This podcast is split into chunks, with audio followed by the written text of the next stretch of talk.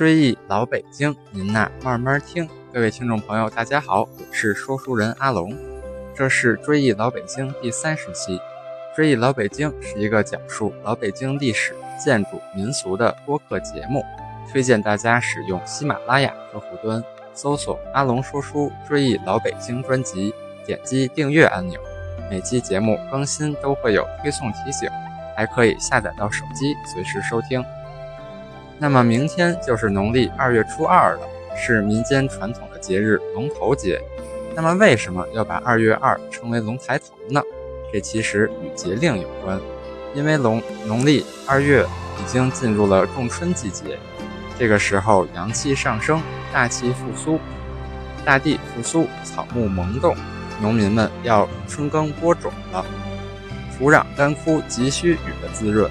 俗语有“龙不抬头，天不下雨”的说法，农民们期盼着传说中的吉祥物龙此时能够升天，抬起头，抖动龙身，下一场大雨，春雨充沛，以祈求农业大丰收。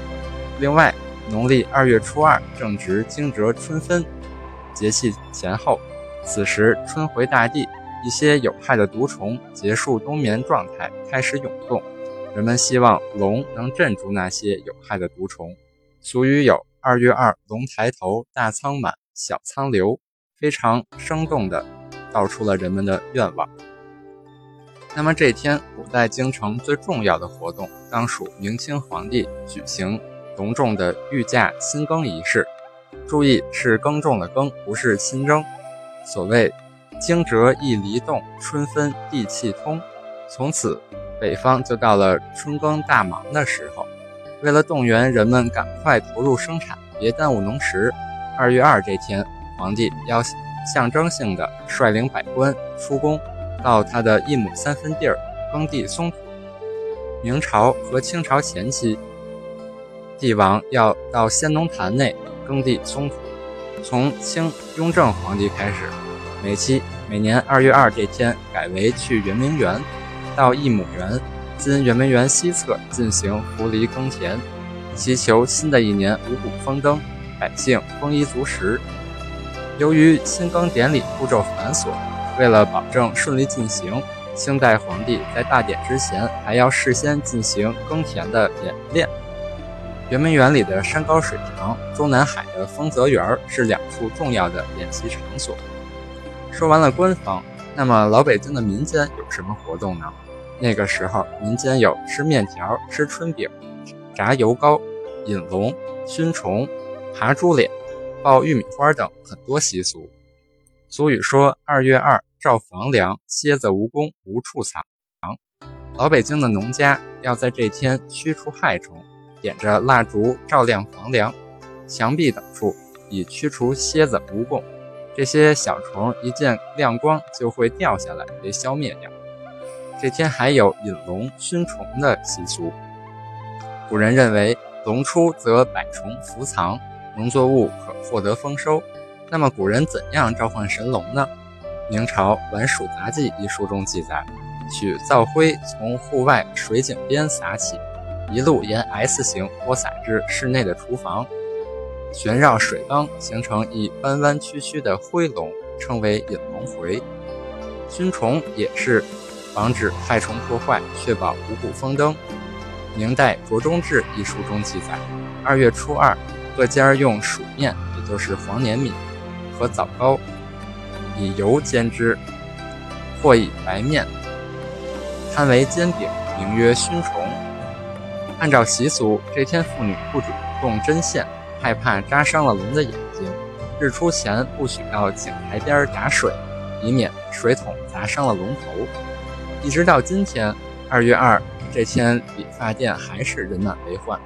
之所以选择二月二剃头，一方面因为俗语有“正月剃头死舅舅”的说法，人们经过正月这一个多月的时间，头发已经变长；另外一方面，取龙抬头的吉祥含义，祝愿儿童长大。以后有出息，给小孩剃头叫剃龙头。这天出生的男孩许多都取名大龙、宝龙、金龙。其实原意并不是死舅舅，而是思舅。因明清两朝发式不同，明末清初，清朝命令所有国民必须剪发。当时有人为怀念明朝，就在正月里不剪发，以表示思旧，但又不能公开与清朝政府对抗，于是就有了正月剪头死舅舅的说法，并一直流传到现在。这天还有一项重要的活动，就是接姑奶奶及娘家人接回已经出嫁的女儿。俗语说：“二月二接宝贝儿，接不来掉眼泪儿。”因为老北京人的礼数太多，其中正月里姑奶奶是不能住在娘家的。正月初二里，娘家拜了年以后，也必须当天赶回婆家。但是到了二月初二，娘家人就来接女儿回去，住上几天半个月的。一来正月里忙活了好长时间，比较劳累，接回娘家好好歇一歇；二来新的一年刚开始，又要忙碌了，所以要犒劳犒劳她。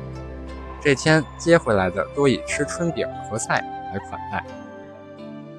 跟别的节日民俗一样，二月二这天也有许多饮食方面的习俗。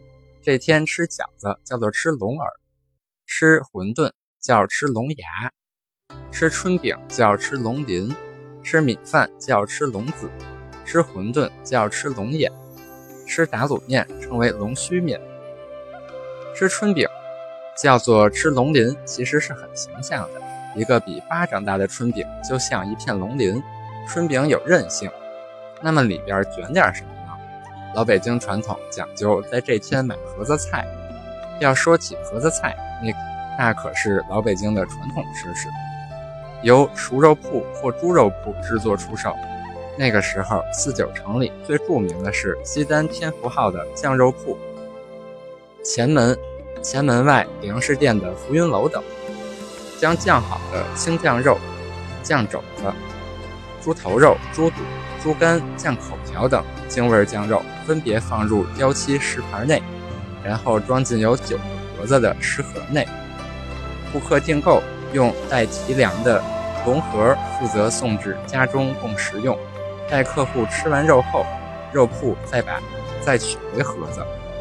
菜因为装在盒子里，所以被称为盒子菜。熟肉铺则因靠墙放满了备用的盒子，而被称为盒子铺。如今盒子铺消失了，自己家里可以买来酱肉、肘子、熏鸡、酱鸭等，用刀切成细丝儿。配几种家常炒菜，如肉丝炒韭芽儿、肉丝炒菠菜、醋烹绿豆芽、素炒粉丝、摊鸡蛋等，一起卷进春饼里，蘸着细葱丝儿，淋上香油的面酱一起吃，鲜双喜，爽口。由于菜很多，所以吃后您得喝点豆汁儿去腻，同时促进消化。吃春饼时，全家人围坐在一起。把烙好的春饼放在蒸锅里，随吃随拿，热热乎乎，其乐融融。老北京人嗜好吃猪头肉，尤其是在二月二这天要吃猪头肉。在农村，腊月二十三过小年时，要杀猪宰羊准备年菜，炖猪时留下猪头，在二月二这天祭祀佛祖。